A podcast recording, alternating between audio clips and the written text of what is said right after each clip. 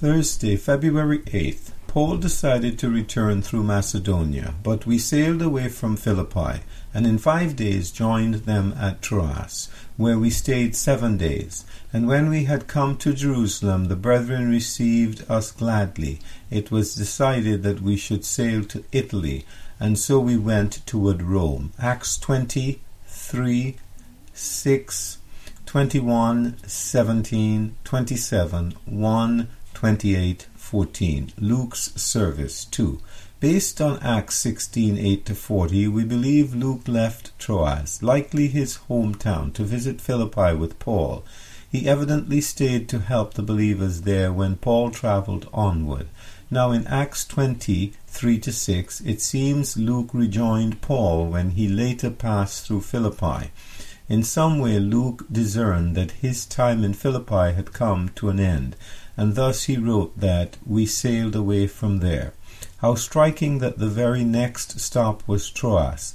Luke had probably been away for five years or more. It must have been a great joy for him to renew old acquaintances. And yet Luke had changed. He had not come back to Troas to stay.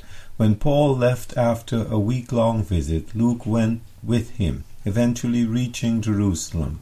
Ultimately, after another two years, Luke travelled again with Paul, who was then a prisoner, as he sailed to Italy.